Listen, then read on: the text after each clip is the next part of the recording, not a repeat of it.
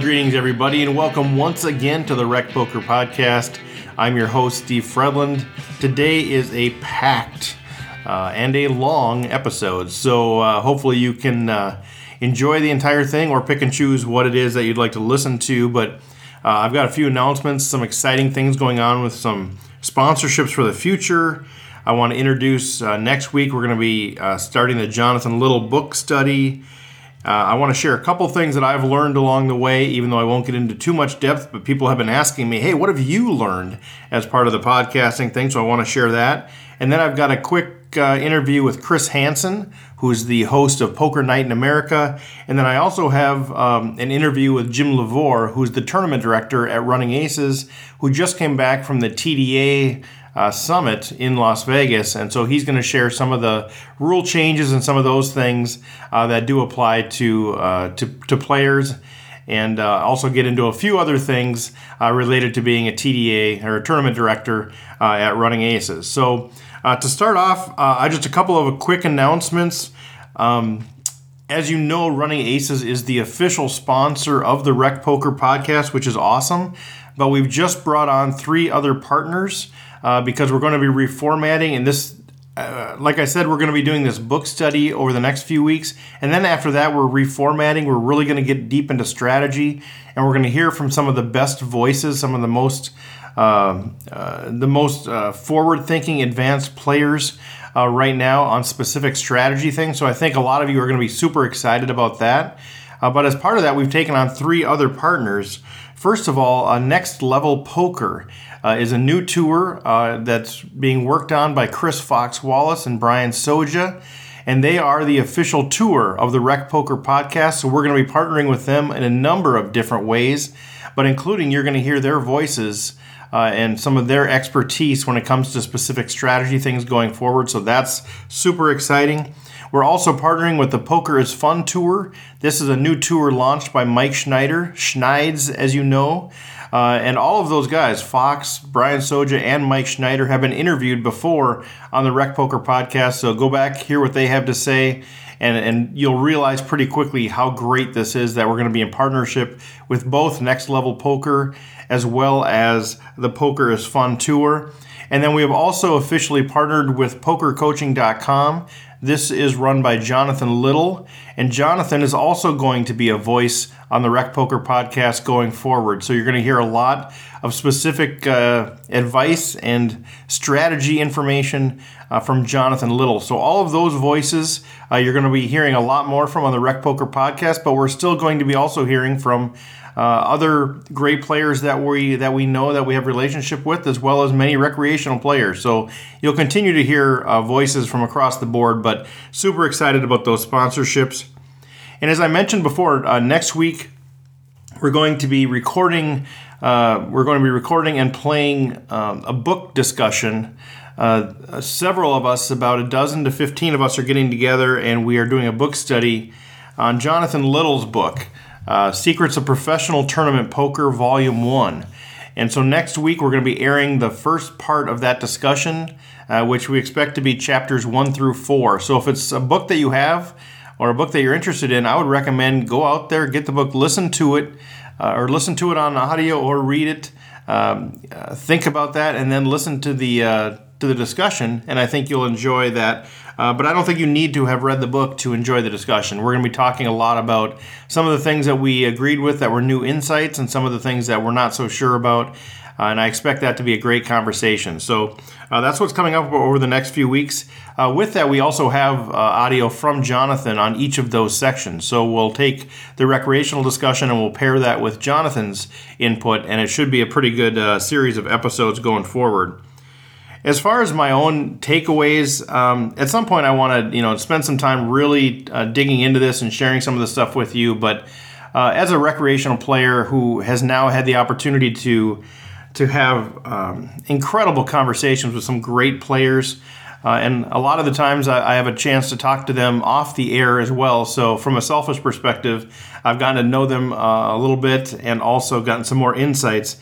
But let me take the chance just to just to thank those who have done the on-air interviews. Um, obviously, Mike Schneider, Chris Fox Wallace, uh, Vlad Revniaga, Aaron Johnson, Mark Hodge, Steve Olson, Ku Vang, Jason Seitz, Matt Hamilton, uh, John Redding, Joe Bernard, Brian Soja, Zach Elwood, Hunter Sitchy, Jonathan Kim. Uh, thank you guys so much for doing the on air interviews. And then thanks also to all the recreational players who have had voices on the air as well. Uh, it's just been fantastic. But from, from all of those interviews, from all those discussions, I'd say there's a few key things that come out for me. One is uh, the idea of patience and uh, just really uh, waiting for good spots. And I think um, first of all, understanding what good spots are, and then uh, being patient and waiting for them. Uh, and that's been a key over the last uh, couple of months. I've had a lot of success on the felt, and I'd say that's probably the number one, the number one uh, factor in that has been my patience and waiting for those good spots, and then not being afraid to take those spots. And sometimes they don't work out, but uh, being patient and aggressive, I would say, has been a key to that. I would say also intentionally thinking about opening ranges. Um, as I'm thinking about entering a pot, what are those what are those ranges that are sort of the defaults that I would go to for the position that I'm in and the table dynamics, and then adjusting those for the different players, the stack sizes, the turning situations. Uh, and I think being intentional about thinking about that rather than just looking at the cards and going, "Ooh, that seems good," uh, really uh, knowing before I look at the cards what ranges I'm going to get involved in this hand with um, has been really really important to me. Uh, bet sizing as well. I've been thinking a lot more as I put in bets. How do I, well, first of all, what am I trying to do with the bet? Am I trying to get people to fold? Am I trying to get people to call? Am I trying to, um, you know, uh, try to get them to re raise me? Uh, trying to build a pot. What's actually happening here? And then what's the right size to do that? And then balancing what I'm trying to accomplish and maximizing value with minimizing risk. Uh, can I accomplish the same thing I'm trying to do with less chips? Uh, or if I'm trying to get paid, what's the maximum that I can get that I can get this person to call with. So those sorts of uh, intentionalities around bet sizing have been really important for me. The idea of significant bluffing being very rare has been good for me. Uh, it seems like every tournament there's one or two times I'd really try to run a pretty significant, you know, bluff, maybe some kind of a three barrel with with air, with with nothing, and realizing that that's just that should be a, a super rare situation and trying to reduce that in my game. And I think that's helped me quite a bit as well. Uh, just because the downside risk of running that is so much worse than the upside potential in most cases. So, really, just if it's a great opportunity, I'll take it, but trying to take that out of my game a bit more. Uh, recognizing that I should be playing medium hands less aggressively. Um, so, if I have, say, top pair, um, even even just top pair with an ace kicker, but top pair, you know, okay kicker, top pair bad kicker, medium pair. Some of those those medium hands, um, playing them less aggressively, and even checking one or two streets for pot control. Um, I think that's been good. Now, obviously, you get drawn out sometimes, but I think in the long run, that's a better play and not uh, really going to war with a with a one pair or medium strength hand. I think it, it helps in pot control, but it also helps underrepresent your hand. And so uh, a lot of times, you know, checking the turn uh, with a medium strength hand sends a message of weakness to your opponent, and they often take a stab at it. And at which time, at which point, you can just call, and you actually get more value than had you continued. So, in the situations when you're where you're beat, I think it actually controls the pot. In the situations where you're ahead, it often can get you more chips. But either way, I think it reduces variance in your game, and I think that's a good thing long term. at least my understanding. Um, another thing is is playing my big hands more aggressively.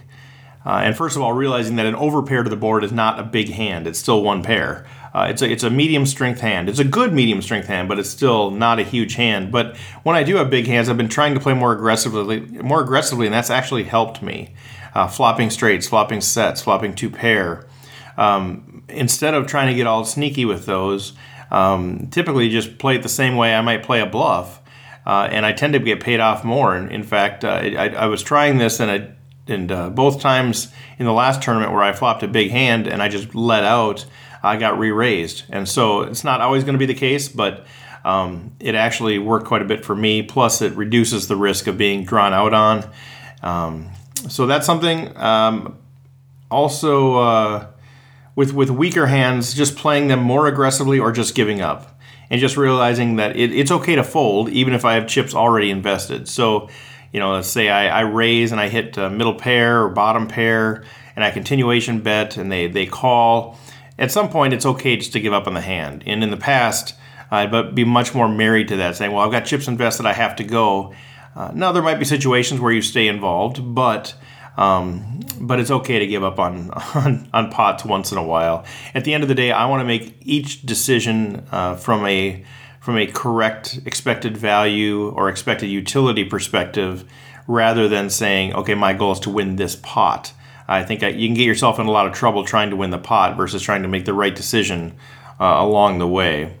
And also, I mean, I know position is critical. I've, I've known that for quite some time. It's kind of the first thing I learned about Hold'em, and people keep talking about it. But the more I play, the more I talk to people, the more of my experience, I realize how critical it is. I mean, uh, in, in terms of being able to control the pot size, it's huge. Uh, to be able to win pots when nobody else hits is huge. Uh, to float people, to you know, put them to the test, to catch bluffs, uh, to, to build a pot when you want to build a pot uh, all of those things. So it's not just about the additional information that you get, it's also a, a number of other factors. So when you lose, you tend to lose less, and when you win, you tend to win more, is what I found in position. So uh, position, position, position, and that to me is, is a big part of uh, opening hand ranges, uh, feeding into that as well. And then uh, a couple other things. Uh, have a plan. Uh, one of the things I've been trying to do more of, it's still not natural, is before I do something, think through what am I going to do if. And the one area that, that I've improved on at least is looking at what if somebody shoves over the top of me. So even though I don't always have a plan that's more comprehensive than that, at least thinking about that. What if I get re raised or shoved on? And that drives me to look at people's stacks before I take action and just know if I put in 11,000 here and they shove for the 40,000 that they have, I'm going to I'm willing to fold. Or or conversely, if they have 25,000, just know if they shove, I'm going to call. Um, just knowing that going in helps me decide what my action is going to be. So that's a big thing to think forward and continue to push myself to think forward in more and more ways. And the other thing that I, I want to talk about more in detail at some other point is this idea of expected value versus utility theory. Uh, utility is really uh, about looking at the overall big picture. So expected value is a very mathematical um, thing where your your upside is worth just as much as your downside. So you make a decision that just says, "What's my expected value in this situation?"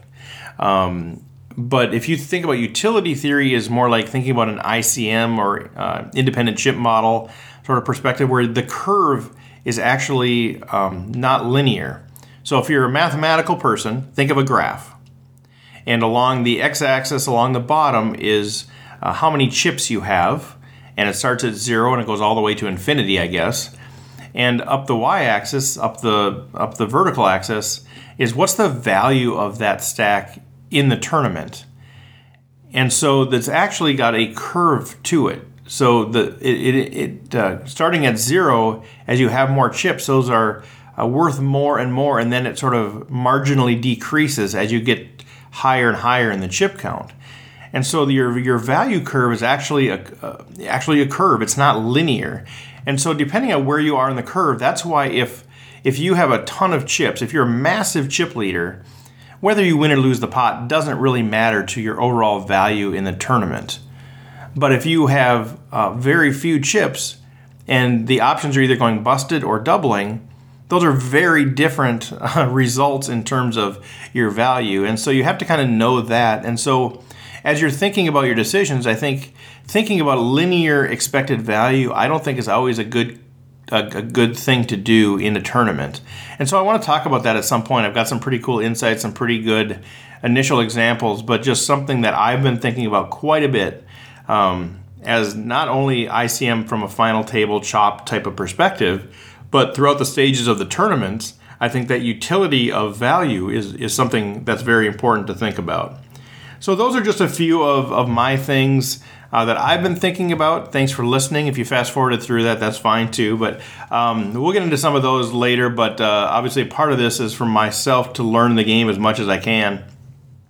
And, uh, and I've been doing that, and I've been having some success. And I, I thank a lot of the folks that have been involved in this podcast for helping uh, to make that happen. So that's it for that. Uh, reminder again, next week, Jonathan Little Book Club starts. And now, uh, what we're going to do is we're going to transition into, uh, I guess, a 15, 20 minute interview or so that I had with Chris Hansen from Poker Night in America. And after that, you will hear from Jim Lavore, who's the tournament director at Running Aces. Thanks, everybody. Running Aces Casino and Racetrack has the best poker room in Minnesota, featuring 24 7 promos on all cash poker games including earning $2 per hour in comps, plus the most player friendly tourney structures. Visit runaces.com for daily promotions and the tournament calendar. Running Aces Casino and Racetrack, the official sponsor of Rec Poker. Well, I am here. I am joined with Chris Hansen via Skype. Thanks so much for joining us, Chris. No problem. It's great to be on finally. Yeah, I know. We had to we had to work our schedules back and forth, and we finally got a hold of you. And then I had Skype issues, and so we finally landed the big fish. Yeah, well, if if I'm the big fish, you should keep on fishing. Yeah, well, we are a small podcast. Yeah, we'll, we'll keep on fishing. We'll use you as bait, maybe. There you go. so now you're joining us. Are you in Fargo right now? Yeah, at home in Fargo, and uh, actually going to be on my way to the golf course here very soon. That's pretty much where you find me all summer long. Nice. And you were you were talking about uh, off air a little bit that there's the poker sort of has the the pre World Series and the post World Series, right? And, yeah, that's exactly it. I think a lot of people, you know, get uh, the the start of the year and a brand new year, and uh, you know, a lot of great events happen before the World Series. Then it seems like once the World Series starts, everything else kind of goes on pause for a moment because it rightfully so sucks all the air out of the room.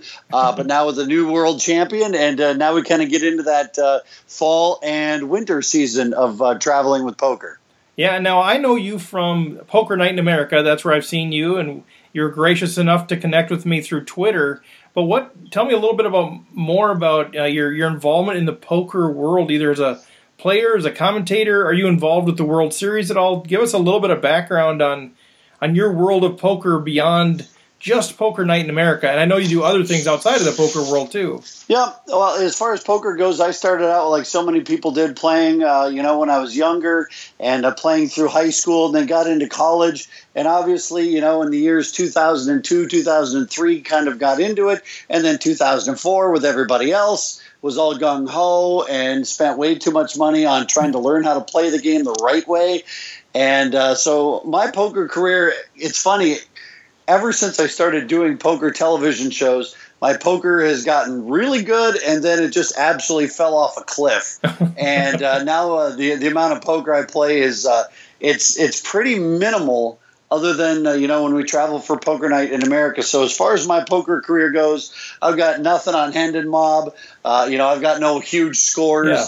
but uh, I, am definitely a, a, lover of the game, and I'm a lover of the um, more of the uh, kind of like the lifestyle that goes with the game and the different nuances of personalities with the game. That's what I'm really into is getting to meet so many different people and just kind of seeing what makes them tick. And uh, so as far as poker goes, uh, you know, nothing with the big winning scale, but I've definitely been around a block uh, or two when it comes to the world of poker, being in it now for almost 15 years into poker television.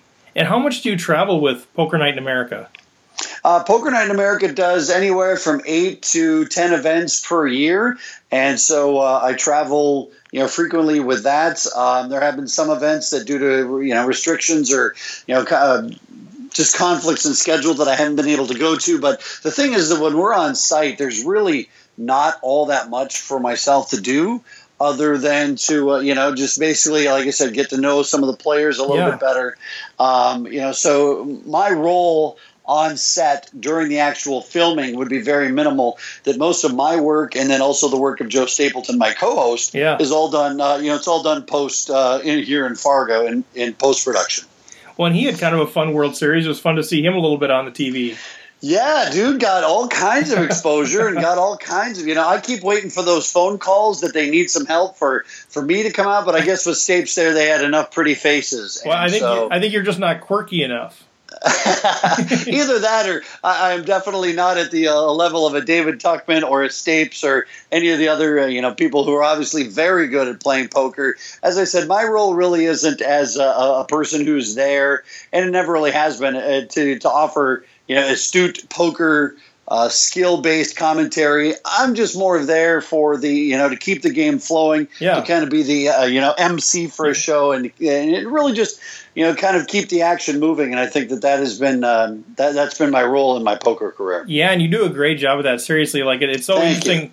Uh, poker Night America for those that don't watch it. I mean, check it out. It's kind of all over the place, and it's an interesting combination of you know I can really watch the hands and I can watch you know what's being done there and really get into some of the strategy of it but at the same time be entertained by what you guys are talking about and so it's i think there it, it's interesting because i like the strategy more but yet i'm entertained but yet there's enough of the hand shown that i can actually sure. maybe could pick up some tips on that well the thing about poker night in america is is that we when, when it started um, you know, when Todd Anderson, after both Todd and I left Heartland Poker Tour, that we were, you know, with that from the very beginning, yeah. and after all that, uh, you know, that transpired of the sale of that uh, and moving on, uh, that we both said, you know, we let's kind of do something a little bit different and let, let's focus on some of that lifestyle stuff of the poker. Let's get to know some of these people a little bit better where really the avenues where you saw your favorite professional poker players. And I'm talking about Hellmuth and Antonio Esfandiari and you know all the biggest names.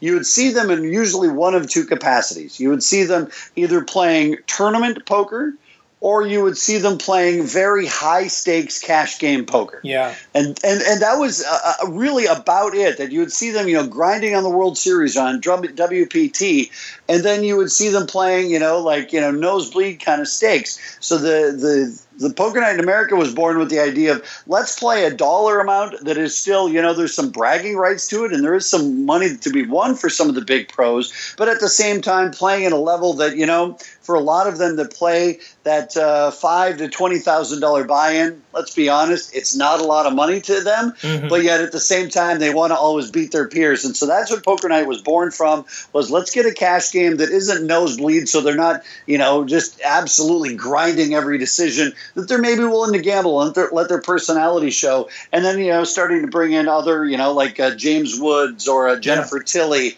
or, you know, other uh, Brad Garrett, having them on the show to provide some, you know, comedy uh, and, and some good poker too. But, you know, basically just some more personality to the show. When you see things like Brad Garrett buying in for all red chips and some of these, some of these sort of crazy things. And, you know, one of the things I'm enjoying is the, uh, the Jennifer Tilly and Jason Mercier uh, battle and you know her just never able to call him when when he doesn't have it and calling him when he's got it. And some of these exactly these, yeah. some of these interesting dynamics that emerge over time. And i'm curious you know you talked about the personality. You really do get to see the personality of even a guy like a Shaun Deeb you know who had i see him in a very different light than i would have otherwise. But like who are some of the some of your favorite personalities that have emerged uh, through the years of doing this uh, you know, probably one of the uh, the people that I remember meeting him for the first time, and I'm like, I always thought that you were kind of like nerdy, quirky, but yet at the same time cool. And then you find out he's just a down to earth dude, and I, I love him. And it's uh, Tom Schneider. Oh, Donkey yeah. Bomber. He's just such a great guy, and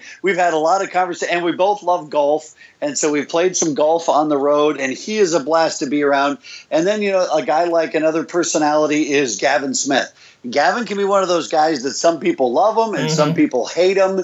And you know, whatever you think of him, the down deep down, he's got a heart of gold. He's been a lot of fun to get. Uh, uh, get to know over the years. And Sean himself, I mean, look, that's the thing about yeah. this game, man, is that there are so many great personalities that unfortunately you don't get to see a lot of it because you know they like I said they're either playing for their tournament life or they're playing for unreal high you know nosebleed right. type of buy-ins that it's been so great to get to know a lot of these players but I'd say that uh, when I first met Donkey Bomber uh, you know, five six years ago that I always saw the loud jackets and the loudmouth stuff that he has on and uh, I really like his personality, and he's so laid back and down to earth, and, and he's probably one of my better friends uh, from poker night.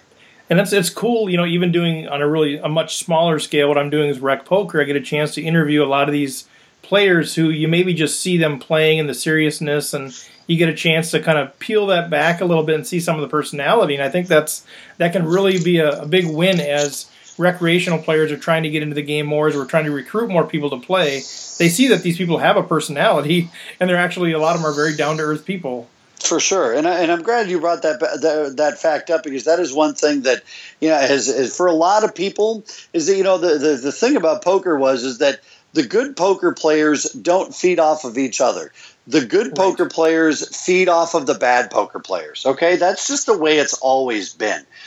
But at this point in, in, the game of poker, I think there are more good players than you could have ever imagined. Mm-hmm. And the problem is, is that for a lot of people, that intimidation factor is bigger than ever, that they really I mean, there. I've seen a lot of different instances with amateur players and people who are, you know, pros wherever we travel around the country, and it just does absolutely no good to scare that amateur recreational player away. And you know, a lot of those people want to play for the fun of it. That's why I got started. That's why a lot of people got started into it. And some of that fun, I hate to say it, but I have seen across the country in some of my travels, some of that fun for a lot of people has started to dissipate, and that's too bad because a lot of those people are the ones who, you know are, are, driving the game. They're the ones who are bringing fresh uh, money, right. fresh blood, and fresh attitudes.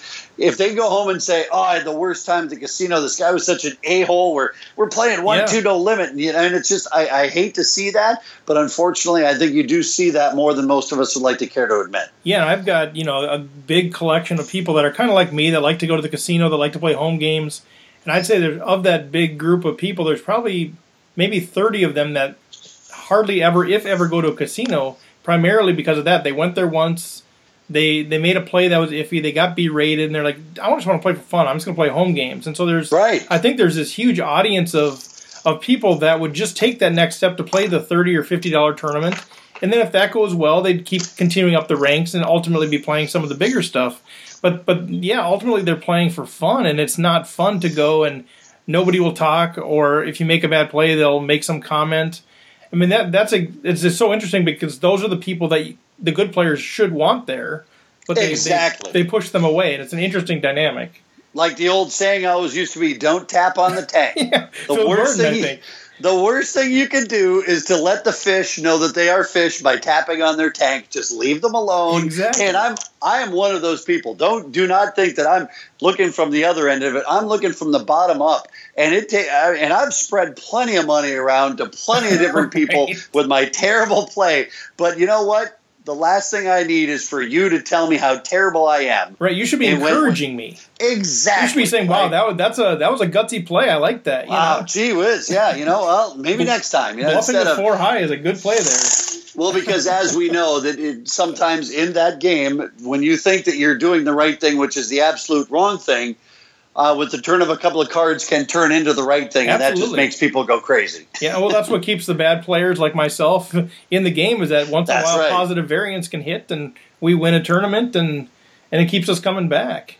Yep, I agree. Hey, so quick question. Uh, we were talking about personalities a little bit, and then I want to get into some of the other stuff. I know we don't have much time, but uh, I'm always curious about Phil Laak. Uh, you know, I watch him. Sometimes he seems insane. Sometimes he seems like probably one of the smartest guys in the world. Sometimes he seems really down to earth. What's what's the skinny on Phil? I would take more of the angle of smartest guys on earth. He's yeah. one of those just uh, wildly brilliant people that I think that no matter what he might put his mind to, I think he could definitely do it. And he is, um, you know, a lot of that you know, contacting the mothership and wearing the goggles right. and, you know, the stuff that you see him do on Poker Night in America. Don't get me wrong. There's a lot of method to that madness, but at the same time, there still is some madness that is going on in Phil. And, uh, and Phil and both Jennifer uh, Tilly have been huge supporters of Poker Night in America and have, you know, uh, done things for us and helped us out and been to so many events to help us get started. And uh, I would have uh, forever, be, especially Jennifer. The Jennifer, like, she's not the world class player that Phil is, but she keeps coming back and yeah. back and back and and you know, and that's the thing about this game is that you can love it and you can hate it so much at the same time. So Phil Laak is a great dude, and uh, like I said, there's there's some madness, but there's also some method to some of that madness. Talk a little bit about other stuff that you do. Now, I wasn't even aware of this until I started researching you a little bit, which I know sounds creepy, but you know that, that, you're actually involved uh, doing some some on air stuff. You got a little radio show. You're also doing some stuff with NDSU football. What yeah. what else do you do besides uh, the poker broadcasting?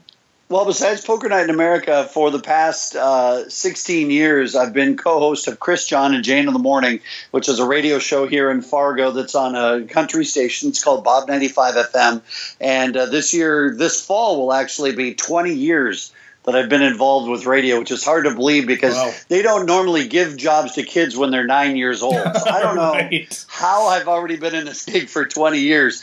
But so I do that every day on a, on a, a daily basis from 5:30 to 9 a.m. We're on the air, and then uh, you know weekend time is that's when we fly away for poker events, and then you know after I give would get done doing a radio show, uh, would leave you know that studio at 11 o'clock and then meet the guys from Poker Night in America here in Fargo in our post production studios.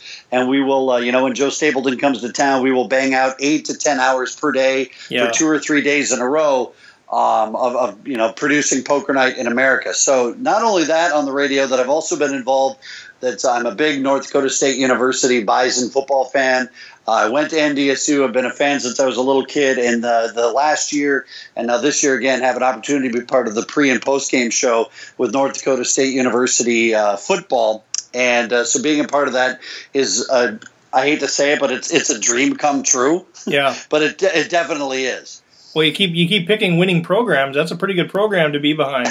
And my, it my, is. It, has been pretty good the last five or six yeah. years. Really good. My brother went to NDSU, and my son was looking at it. it. Was one of his top top choices. He ended up going to the to University of Minnesota, but uh, on, we were up there on a campus tour, and holy cow, have they done some renovations? It's a just a gorgeous campus. If if you guys are out there listening and you got kids thinking about school, I'd say go take a look at that. It's not what the NDSU remember from 25 years right. ago. Well, and it was, I just read an article today that it was one of the top, that Fargo Moorhead is one of the top 25 college towns in America. And it's because of the population, uh, the total population as to the student population. NDSU had 15,000 students. Uh, Minnesota State University Moorhead, over across the river in Moorhead, I believe, has like 8,000 students, and Concordia has like 3,000 students. Yeah. So you start talking to, you know, there's 30, thousand ish college students in the Fargo Moorhead area, and so the the, the, the cities definitely do run on uh, the college kids that are here. That's for sure. Yeah, you can get a pretty good bison burger on campus too. I found out.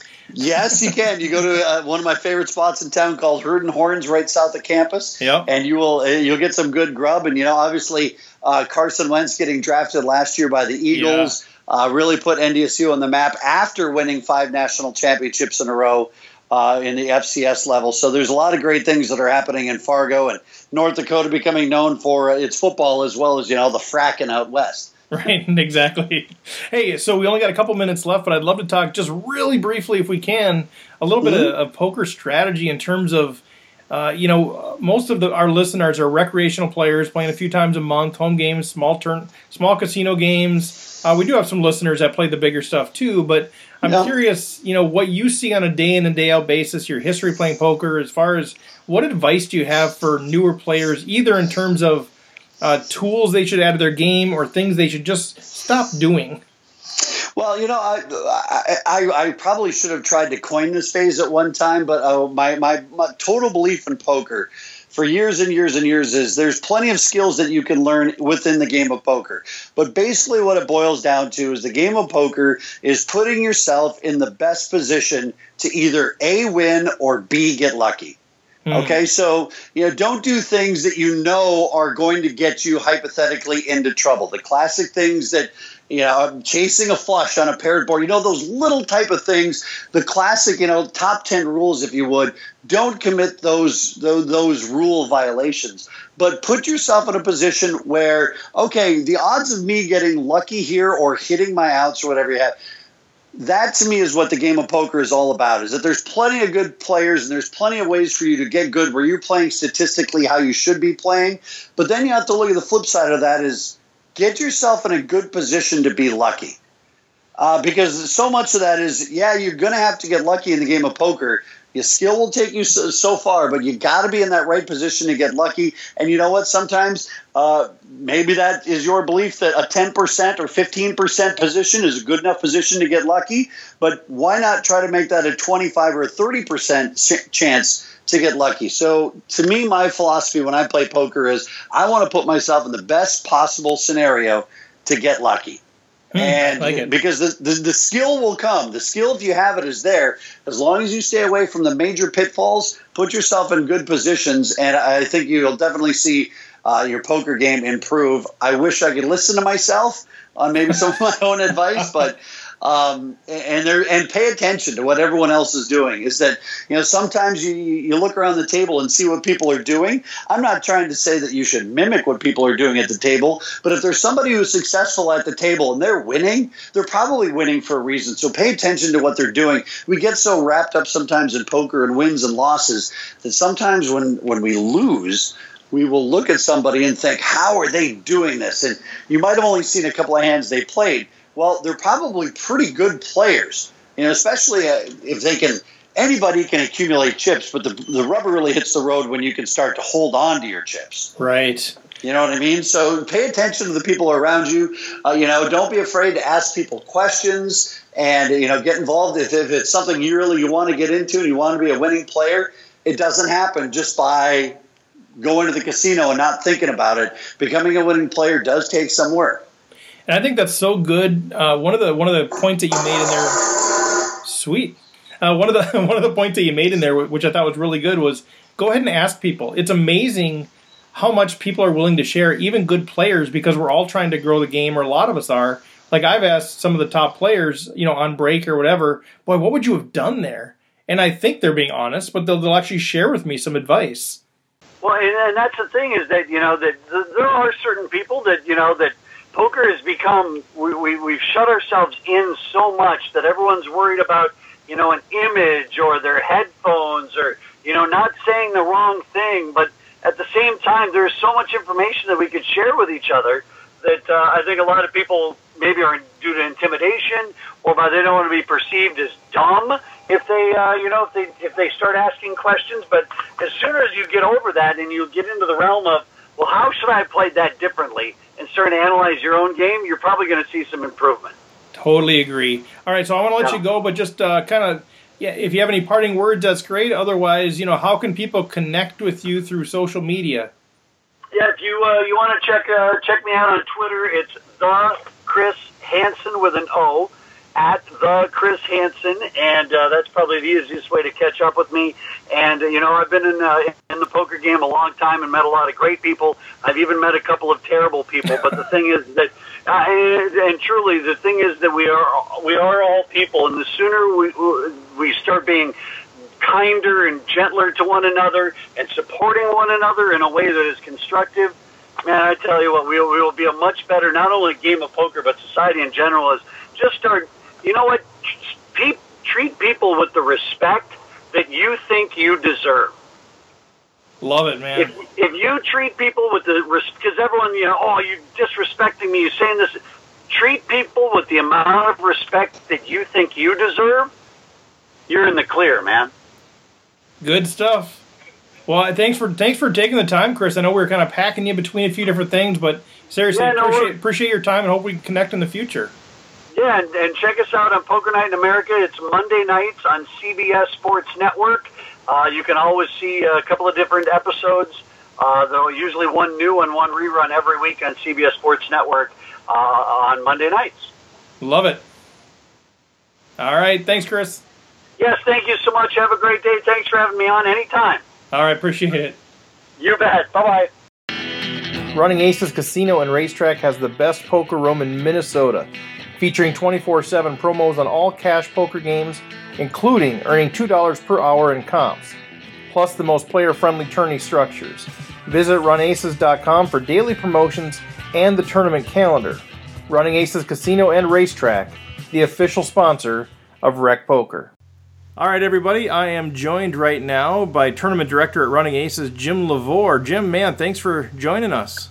Yeah, for sure. I'm glad to be here. Thanks, Steve. Been excited to obviously gotten to know you quite a bit, uh, playing all all that I do at Running Aces, and uh, know a little bit about uh, about who you are and what you got going on in your world. And I have a ton of respect for you. So excited to finally get you on the program as uh, Running Aces is our official sponsor, and uh, you had a big part in, in making that happen. So thanks for that.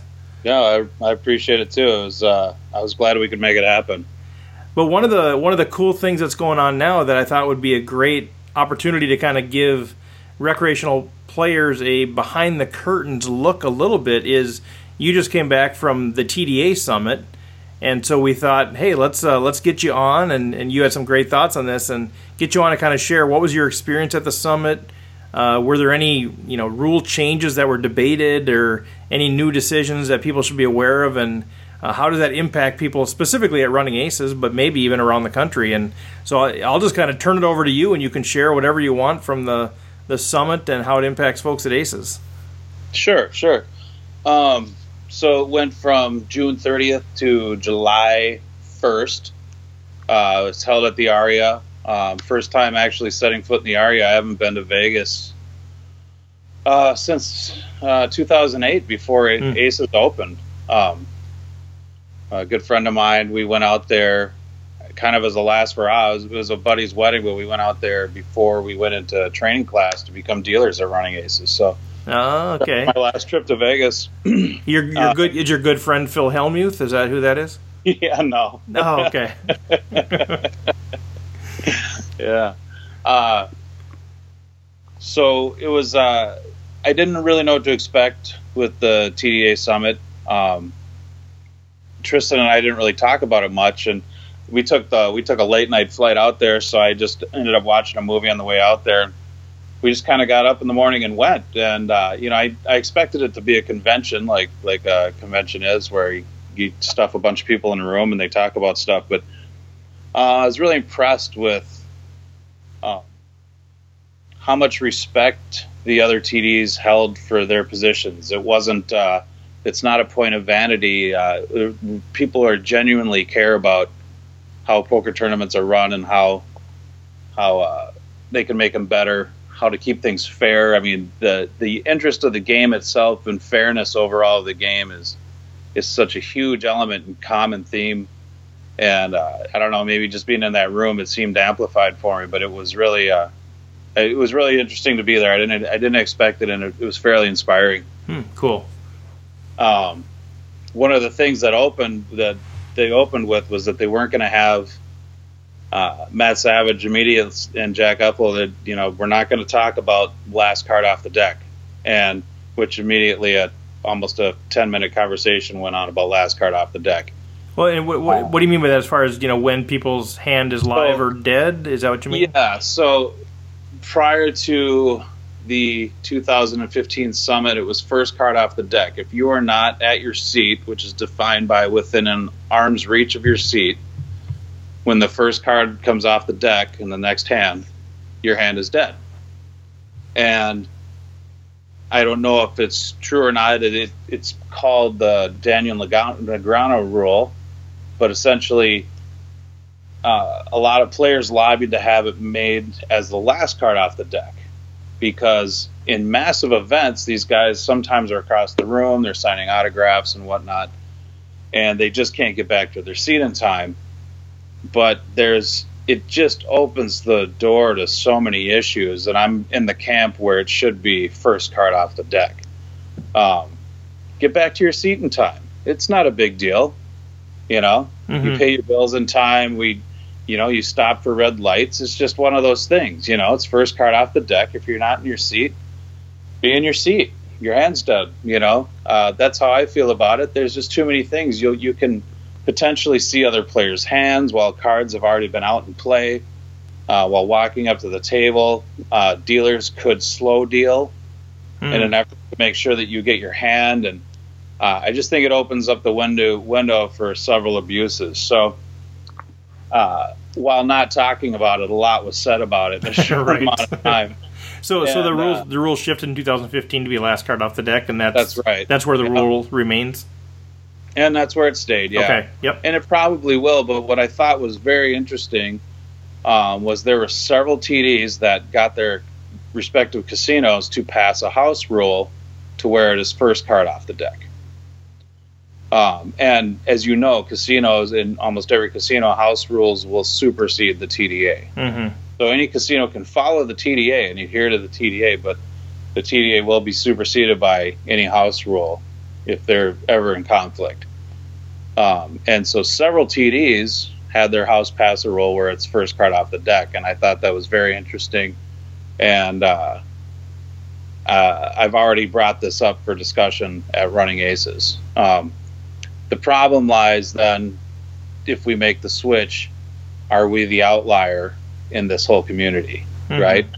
And so I really don't know if it's that big of a deal. It's more of a preference, um, and it it gives cause for a lot more. I guess uh, a lot more has to be watched, and training has to be better. I mean, there's you have to make sure everybody's on that same page all the time. It's not just a rule that's in place, uh, right? Because it allows, like I said, it just allows for incongruity. So um, we'll see. We'll see what comes of that. I'm sure there's going to be some good discussions nowadays, as back and forth about for or against it. So, mm-hmm. um, and you know, we have the option too of maybe doing it for dailies, you know, or uh, just not at all. We'll see. We'll see what comes of it. Right. Okay. I, per- I personally love first card off the deck. That's uh, I don't know why that changed. Honestly. Yeah. No, it seems like it get tricky to get tricky too if you do some events with first card, some with last card. You know, how does you know the communication with the dealers and the players, and you know, it seems like you don't want to be right giving, giving, players even more reason to get upset about their misunderstanding of the rules than they they already can. Sure. Yeah, for sure. You know, especially if they're coming in from out of town, they right? And you know, a lot of professional players have read and understand the TDA.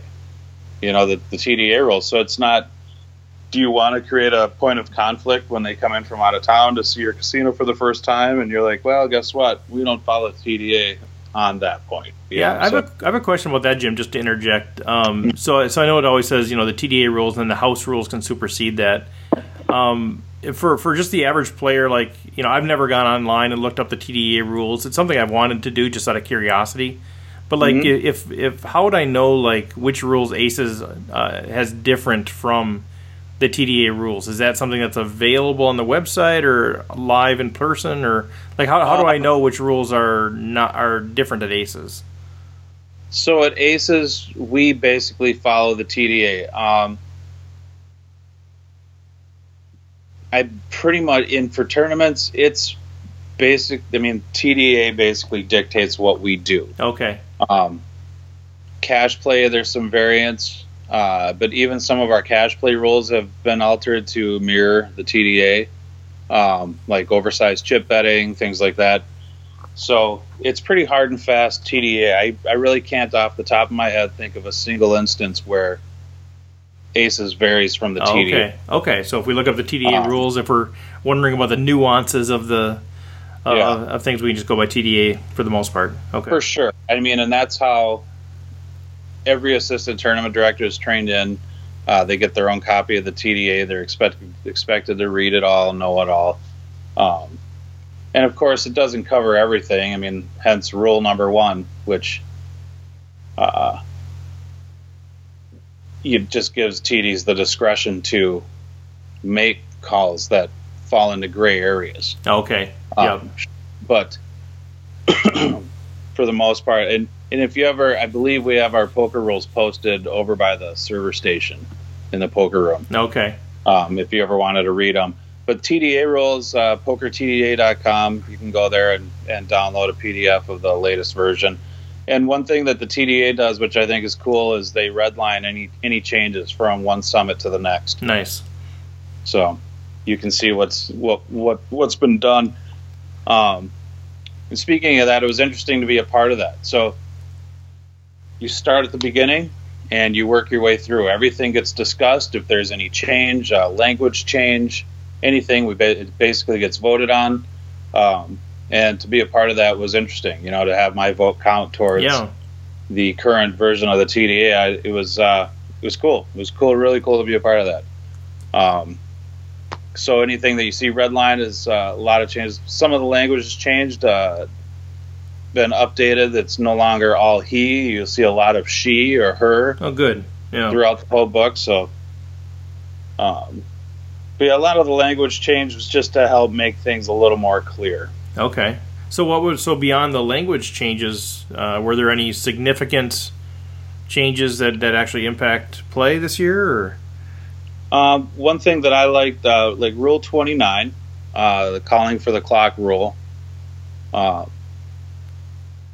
it reads now if a TD's judgment if in a TD's judgment reasonable reasonable time has passed, he or she may call the clock or approve a clock request by any player in the event. Um, and so, I mean, that's that's some language. Some of that language is um, a little older. uh, from any player by any player in the event, which means that a player at another table can technically call the clock on another table. Hmm. Um, but now the TDs themselves have the discretion to call clock, and that's always kind of been an understood thing. Uh, and it's always, but it's always been an understood thing that if a TD ever calls the clock, they better have a Yeah. very legitimate reason Right. to do so. Right. Um, it's not. It's never in a TD's interest to work for their own benefit. So, if a TD goes and calls the clock and je- potentially puts a player's hand in jeopardy, they better have a very concrete reason for doing so. Yeah. Okay. Um, but overwhelmingly, every tournament director at the summit has been experiencing a newer, it's not really a new trend, but it's becoming more and more prevalent, and that's stalling and slow play around the money bubble. Sure. Yep. And in some instances, you know, like these PokerStars event, they're they're massive. Uh, circuit events are massive. WPT events, they're massive, and even some of our local events are pretty big. Uh, you know, respective to room size and whatnot. Right. So, uh, when these when people start stalling, uh, it really damages other players' ability to play uh, against the clock and against the blinds, and so this is an effort to curb some of that. And so another part of that is that um, the TD the TDs may also adjust the time allowed to take other and take other steps to fit the game and stop persistent delays. Um, part of that is that prior to reaching the bubble, um, TDs have the option now to go hand for hand. Okay. So if this if this becomes a problem, because sometimes stalling will start five, ten players before the bubble. Oh, for sure. If you're, you know, a lot of your tournaments, if you have like those big 280s with six day ones, and you have, you know, you get 90 to 100 people cash or whatever the number is, and you know you've got 10, 12 tables, and you know if you have four big blinds, you know you have every incentive to tank. Absolutely. I mean, you know, I, you know, I, I'm not really that way, but other people are, and it's hard to blame them. I mean, it honestly is, you know, but that they're incented in a sense to, to tank, and it's so frustrating when you're trying to get hands in, but you kind of get it too. It is, and I think it's just kind of a natural evolution of the game, and I don't, I don't blame a player doing that. I mean, money's at stake. They put Right. their money in the game, and they they're trying to protect it, and so they're using something at their disposal to try to do that. It's And, uh, within within the rules of the game. right, Yeah. right. You know, Okay. I mean, are you are you not acting when you're running a big three street bluff? No, you're still acting. You know, Right. Yep. it's no different if you're tanking on you know a, a three five offsuit when action Yeah. gets to you when you're on the bubble. It's just uh, it's part of the game, you know. Yeah. But it uh, it has an overwhelming overwhelmingly negative effect on other Right. players. Right. And so, um, while not being, while not pointing people out, there's we're given some latitude to kind of curb that. Okay. Which I think is important. Um, and the other thing is the clock is no longer one minute; it's thirty seconds. It's Oh, okay. seconds plus a five second countdown, which is fantastic. I think that's fantastic too. I mean, by the time clock gets called, it's been quite a while, and 30 seconds is still a fair amount of time. for sure. And you'll see, uh, you know, I li- one thing I really liked about like the super high roller bowls when I when they're Yeah. on TV is you'll see that as soon as the action's on you, it's you got a minute. You got a minute to decide. And if you need longer, you have X amount of tiles at your disposal, and you can cash them in for extra time. Uh, and I think that's a really creative way of doing it. It's just it's a hard way oh to yeah. um, The administrative logistical side of it can be a nightmare absolutely because you're you're you know invariably going to have one. You know, there they have the benefit of just having a few different tables. If you get 10, 15 tables running, what are the what are the odds that one of the clocks is not going to work? right, right, or the dealer doesn't hit it, or Right. well, however it works out. You know, yeah. it just okay. But yeah, that's it's a good. a little I- too difficult to manage. But it is an interesting take on the issue. Yeah. and it highlights that there is an issue. So I think uh, Rule 29, uh, you know, don't expect to see, at least at Aces, don't expect, expect to see TDs calling the clock. But if you ever do, at least you'll know that it's within the, their discretion to do so. Um, And I suppose with with that rule too, if you've got uh, if you've got a if you sense that a whole table is tanking on the bubble, that's where you're saying another table could actually call clock on on players on that table. Right. Well, and as the rule, you know, when calling for clock, as it reads, any player in the event can call right, clock. Right. So, So, I, so if we all notice that hey, the other table's playing half the hands, yeah, potentially we could call clock on a player on that other table, yeah, which Yep. is in- interesting. Right. Okay.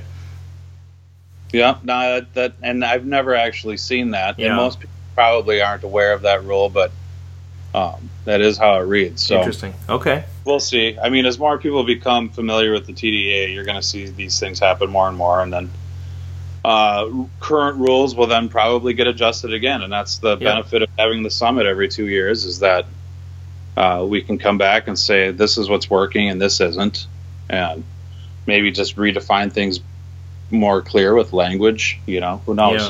Yeah. Okay. Uh, another rule that, uh, man, this was a heated discussion out there is rule number 57 non standard and unclear betting. Uh, players use unofficial betting terms and gestures at their own risk. This may be interpreted to mean other than what the player intended, uh, which is interesting. You know, I, when you're trained in as a tournament director, um, you're constantly told that you're not there to measure intent. Mm-hmm. Uh, so I think that's an important thing is when you're a player and you see the TD come over is that they shouldn't be guessing as to what an offending player might have might have wanted to do. Um, so uh, if a declared bet can reasonably have multiple meanings, uh, it will be ruled based on the highest reasonable amount that is less than the pot size before the bet. All right, so Okay. that's not entirely clear, but the example they give, no limit hold'em, blinds are 200, 400, and there's 4,900 in the pot. Yep. Player declares, Four. I bet five. Or five. Okay. Yep. Uh, with no other clarifying information, the bet is 500. If there is 5,100 in the pot Hmm. and the same occurrence happens, the bet is 5,000. Okay. And Yep. this is how Rule 57 has now been adopted. Um, Savage has been, you know, for years has been on Twitter saying that it's okay to make uh, calls based on the reason, you know, based on size of the pot. Um, I've never liked it. The rule, the original rule, was intended to. Well, and here's what changed my mind towards this. Um, the original rule was intended to stop someone from betting five. Say they'll say five, and then size up the table after what the, their unclear bet, and then decide what it should be. But for being a TD for the last three plus years, uh, Mhm. who as the director and what is assistant TD is every instance where this ruling has occurred, it's been a recreational player Right. or somebody you know with less experience saying five, throwing out a five thousand dollar chip, and then a seasoned player or a professional player saying, oh, no, That's five hundred. That's Right. five hundred. Yeah. Because they want to pay less to get to the turn or river, which is fair, but we're not. You know, originally the TDA, the TDA, and it still is. It's, it, it was never designed to penalize players. It's hmm ultimately the rules of poker are designed to protect players. You know, and Right. instill fairness in the game. So, in instances like that, where somebody says five, they throw out the 5K chip. Clearly, they meant to bet 5,000 and they get held to the minimum. I mean, there I I, you know, I still see both sides of it. There is Yeah. a learning curve. Be clear with your betting. You know, anytime you make an unclear bet, you're at the the whim of you know it's out of your control at this point. The floor gets called over, and it's in the hands of the floor. And so, what you intended may or may not hold. Um, I don't like about this is that the example they give, you're such a small discrepancy in the size of the pot. So it's all related to the size of the chip that gets thrown out, or the size of the bet. Technically, the five, the un- unclear bet, and never. And in fact, the the gal sitting next to me in the convention uh, yelled out, "You want us to count the pot?" You know, Mhm. and and I was saying the same thing to Tristan. I, I you never want to give an indication of the pot size. Um, so coming over to to make a ruling like this, now we're going to have to eyeball the pot. Well, there could be chips underneath that we're not seeing. Right. Um, do we ask the dealer to recount action, which then again gives out the information of the pot? Um, we shouldn't, will never, and Aces, you're never going to see us count down a pot or break one down and count it to make this ruling. Mm-hmm. Um, and it really shouldn't be too big of a deal. Yeah, normally it won't be that close, but nobody ever says five and throws out a fifty thousand dollar chip. right. You know, so it's going to always revolve around th- these particular denominations, Yeah. right? So pot size is going to be within a within a pretty well defined range, right? Mhm. So when we're going to come up and make these rulings, we should be able to eyeball them. But the training that I've put in for this is that you're never announcing the size of the pot. You're not going to give indications of the pot. When the hand is complete, you can then explain Rule 57 of the TDA allows us to make that ruling based on the size of the pot. Right. Um, but when making the ruling, we make the ruling and let action complete.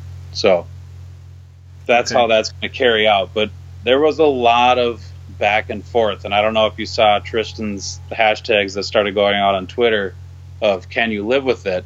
No, I Um, didn't. it was kind of funny, but uh, that's how some of the voting actually occurred. Was can you live with this? You Mhm. know, and until uh, gosh, I can't remember his name. I believe he worked at Commerce, um, but until he explained, he said, and he said, you know, when you make this ruling. How does it always go down? Is it one guy running an angle shoot, the, the better? It's never the better running the angle shot. It's Right. it's always an inexperienced player and then a and then a seasoned player saying, "Well, no, we have to hold them to the minimum." So, Right. Right. um, I I don't hate the change. I just don't. Again, this is another rule where it could be ambiguous. Right. You know, there's now there's it opens the door to other circumstances occurring. And the, Oh. the, um, the, the real, I mean, the you know that's where you guys have to say what's the law and how do you interpret that and what discretion do you have.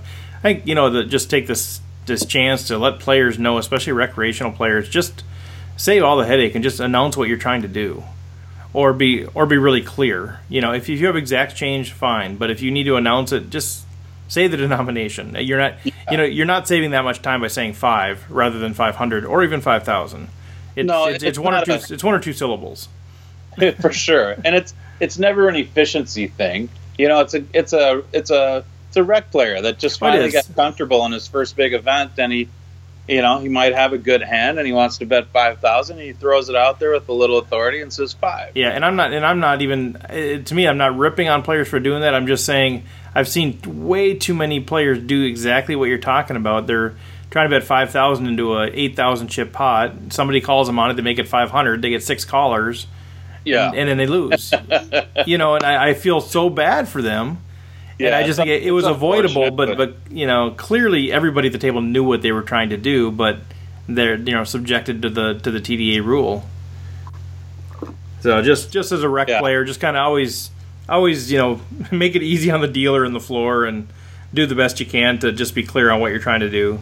absolutely, and that's that's usually my final statement on any ruling that revolves bet clarity is that just please make your betting clear. Yeah, You know, if you want to bet fourteen thousand, say fourteen thousand. right.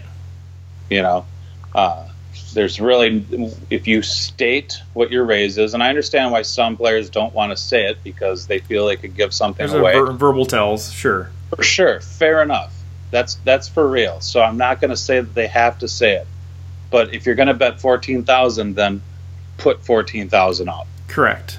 Yep. right just think of just take one more second to think about what you're actually doing make sure your bets are clear and now your betting is always in your own hands and not at the whim of a tournament director or another player Right, right. Oh. And I'm always the guy at the table that's like, you know, come on, we all know what he's trying to do. There's no more action, you know, whatever. But at the end of the day, the rule's the rule. But um, you know, you just kind of want to. Everybody knows it's so obvious what they were trying to do.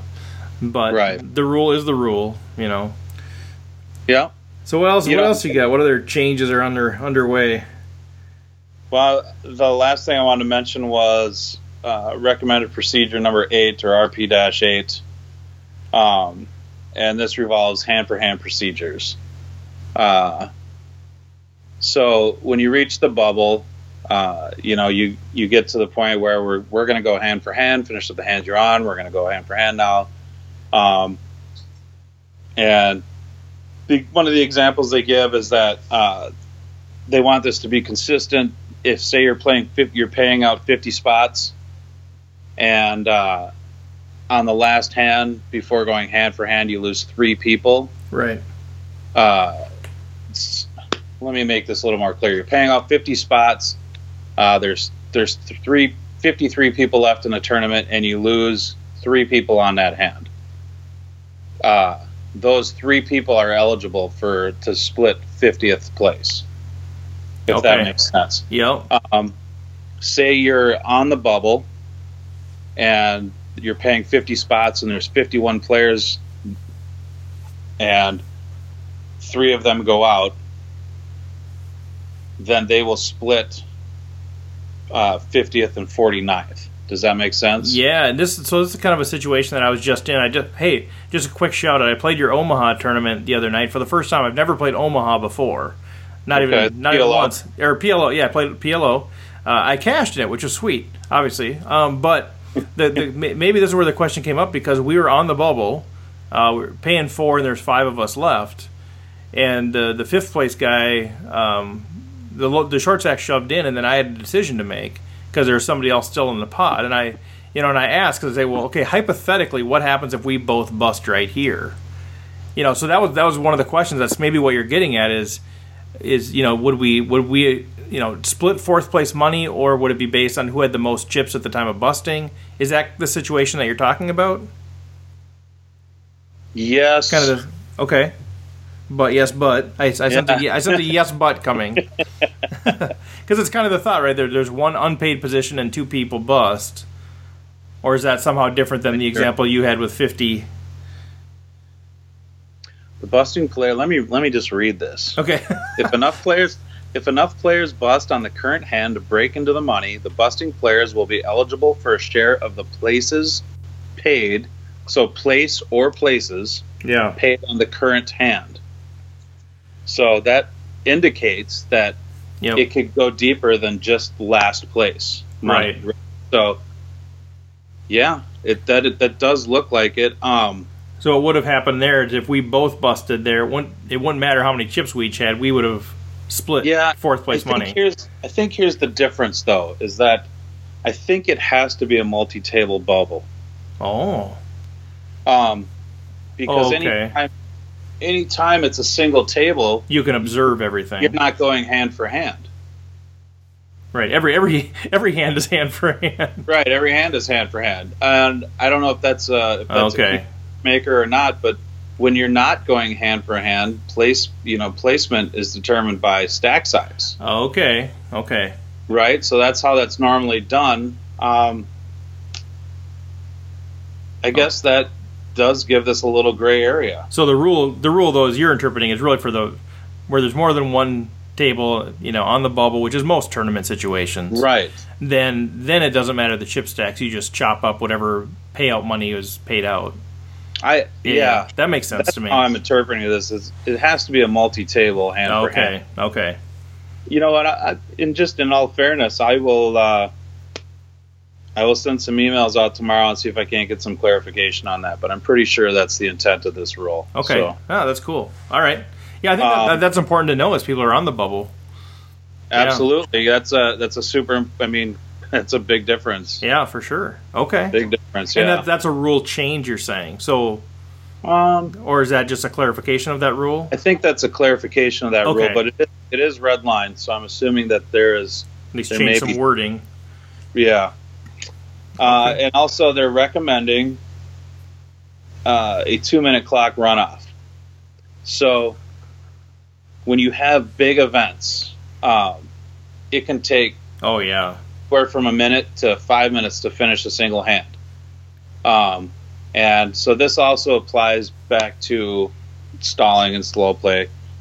Uh, but the two minute runoff can sort of alleviate all of those pains. I like that. We um, were I played the uh, the daily deep stack out in Vegas, the 235, where we had like 1,300 entrants, and so by the time we got the money, you know, they paid the top 15 percent, so it was like 180 players. So we had 18 tables, right, uh, on the bubble, and literally we, you know, it took like I think four hands to to have the bubble break, and it was like a level and a half.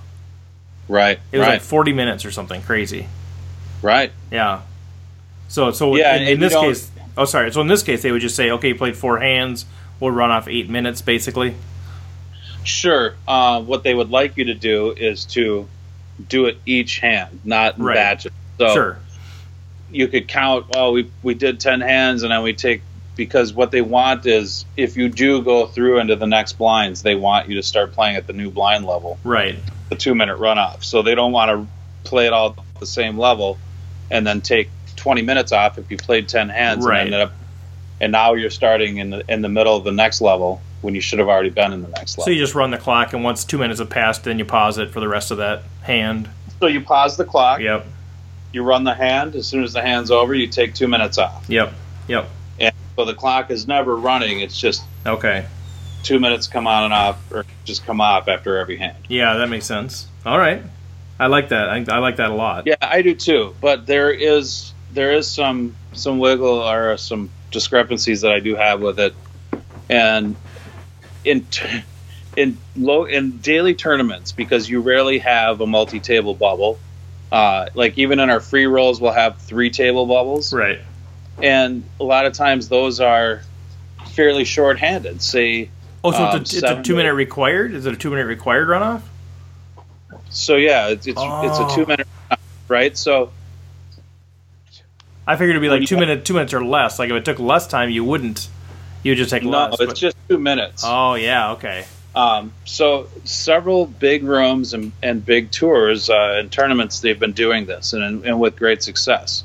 And I can see why, especially when you have massive bubbles like what you just ex- explained. Right. You have 18, 20, 22 tables for the bubble. Right. Um, even 10 tables can be a big bubble, you know? For and, sure tables could eat up a ton of time because every table is going to play a handout differently.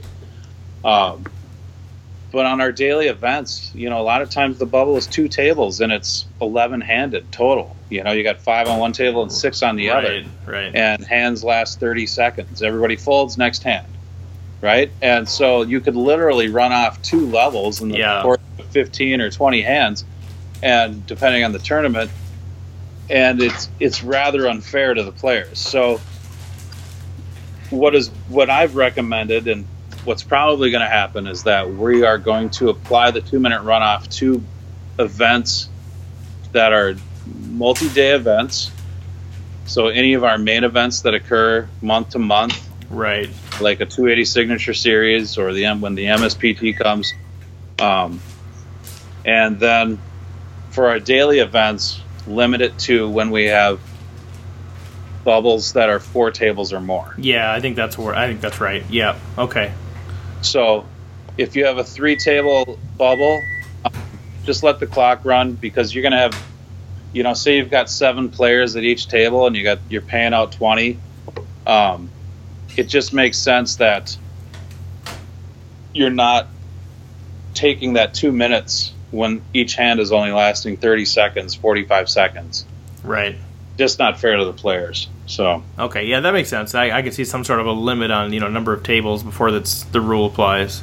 Yeah, yeah. I kind of like that, the, that'll the... get that'll get written up and explained. Okay. Uh, somehow, I, I intend on publishing these three specific points on Facebook, Twitter, and the website, and then with along with how running aces will approach each one of those situations. Yeah, fantastic. So, and that was kind of the point of, of coming on here with you too, is just to kind of give a heads up to the local community so they can know what to expect. And you know, some people don't may not always. Uh, most people, I never followed the TDA until I was actually a tournament director. right, right. So, you know, I always relied on my TD to tell me what's going on. Well, man, I appreciate the update though. This is this is good. It's helpful to kind of see behind the curtain a little bit and know some of the things that you guys are wrestling with. And I know uh, you know, players can get frustrated or whatever, but but I think it helps to kind of to see the issues, and for a lot of them, there there are two sides to the issue, and I think that's where we as players need to give you know grace to the dealers, grace to the floors, you know, recognizing that we're putting you guys in a tough spot. You're you're being asked to to judge in a situation where you can actually see two sides of it, and ultimately you have to make a decision, and that's not a great spot to be in. So I mean, appreciate what you're doing, appreciate the the energy and the passion around trying to make it the best experience for all of us. Uh, I really do appreciate that, and I think we can we can do a better job of, of honoring you guys in that role. I think uh, one, so. One one question while I have you though, Jim. All right, before you go, yeah. I've got the one question that I always get confused on. It's the only thing that I kind of keep running into, and I know there's a difference between cash and tournaments, but as you know, I don't play cash at all. It's the the it's the what what qualifies as a as a raise where the action can be reopened. Is it is it half of a bet or is it a full bet? You know what I mean? Okay. Like like say like say the blinds are 200 400 somebody goes to 1200 so they raised by 800 and then somebody goes all in for you know 1900 so they go in for 700 more right and it gets back around to the original person who raised to 1200 can they re- can they re-raise or is that can they only no. they cannot so it's got to be a full bet in tournaments so in no limit specifically okay. no limit okay. tournament tournament or cash so this does not include spread limit or any limit poker. Uh, in no limit, the bet must be a full bet to reopen action. Oh, okay. So that's the same for cash and tournaments. Yes. Okay. I think all all the players have different understandings. Like around the table, you hear everybody saying, "Well, I think it's this. I think it's this," and okay, I just so I, where the confusion comes, and you got to remember, Minnesota is largely a limit poker state because of our bet caps. So, uh, you know, most the primarily people in Minnesota that are playing cash are playing limit poker. Oh, so that's what you're saying. So the difference is not really it's not cash versus tournament. It's the fact that no, cash is limit and the tournaments are no limit versus no limit. Oh, so in okay. limit poker, yeah, half of a bet is considered a bet. Oh, okay. Right. So if you're playing four eight hold'em, and it's uh, the blind, you know, it's two and four, and somebody's uh, all in for six that's a bet. Somebody can make it eight. You know. Okay. Or say you're on the turn and it's you guys are you're you're uh what did I say? We're playing a two four game. Yeah. Four eight game. Playing a four eight game. It's now the betting's in eight dollar increments, and the guy opens. He's all in for six. Another guy can can raise. That that six dollars is considered a bet. Okay. Okay. Right. He, if he's all in for four, it's considered a bet, and so somebody can make a raise. Uh, and if the raise would be 12 yep but it, you know they, they can't complete and then raise. Um, there are certain rooms that allow that but that's so that's good to know now. So as, as i because it seems like every tournament i encounter this and players are always confused. You know i can be an ambassador for for that. So the i think a lot of players are thinking so which is what i absorbed then it's the difference between cash and tournament. But that really has nothing to do with it. It's just the fact that cash is limit and tournament no limit basically in Minnesota. So uh, in anything no limit, it's got to be a full bet. I like That's it. great. I like it. Okay, good. Well, I you know since I had the man on Skype, I'm like yeah, I, can't, I can't pass up this opportunity to say, all right, here's the one that I keep getting confused on. Help me no, out, brother. Fair, so. because I get I get called over for that one all the time. I'm sure. Yeah. Yeah. All the time. Well, anything else you want to share with the uh, the rec poker folks before we uh, let you go? No, that's about it. You know, I I sent out a tweet over the weekend saying I was binging on Rec Poker podcast. And yeah. it really was. Uh, and it's you know after becoming a TD, you know, being the tournament manager at Aces for the last two years, um, I'm really burnt out on poker. Yeah. You know, I mean, it's such a big part of my life now, and and I never I never play. You know, I've got a a Sunday night game in my garage sometimes when we're not all too busy, but uh, I, and I don't even really have the heart for it. You know, I, I, I have read so many books, and I was working on my game, and yeah. back before Black Friday, you know, I had built my first roll on PokerStars, and you know, everything was kind of was really working on poker, you know, and uh, so when I hear people talk about strategy now, I'm just like, oh gosh, poker, and I just want to run, and and it, it was so difficult, but I just got a new uh, Apple TV, and I was looking at the podcast thing, and I see, you know, Brian Soja, he's my best friend. Yeah. One of my best friends. And uh, so I'm like, well, I got to listen to Soja's podcast on Rec Poker, his interview on Rec Poker. So I, I started with his, and I moved to Fox, and then Schneid's, and and I just kind of kept going. I, and it made me like poker again. Like I Uh-oh. remember why why I was why I started playing in the first place. You know, and it was really interesting. Uh, I really thought the stuff that you were asking Fox and the answers he was giving were were really interesting. Uh, it just it, and it's not it's not stuff we all haven't heard before, but it it just something about hearing it again from from Fox and on the show. I just uh, it kind of sparked something. So Oh man, that's awesome. yeah, no, it was cool, and I, I really I'm I'm glad to be a part of Rec Poker. I'm glad we got this put through with Aces, and that you can keep this going. It's uh, I think you're really doing a good thing. So Well, thanks. You know, I'm obviously I'm just doing it. I'm not professional. I don't really know what I'm doing, but uh, it's a it's a cool opportunity to talk to a lot of really good players, a lot of really good people, and I think you know as you and I have talked, and uh, we got some really cool things coming up. You know, in the next few weeks, we're doing this Jonathan Little book club, and then after that.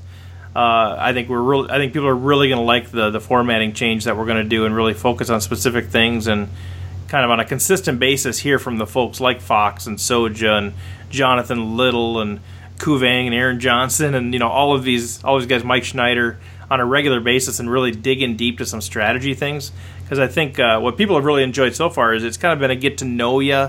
You know, you hear some of the strategy, some of the ways people think generally about the game, and that's good. And I think people have liked to kind of feel like they got to know these folks.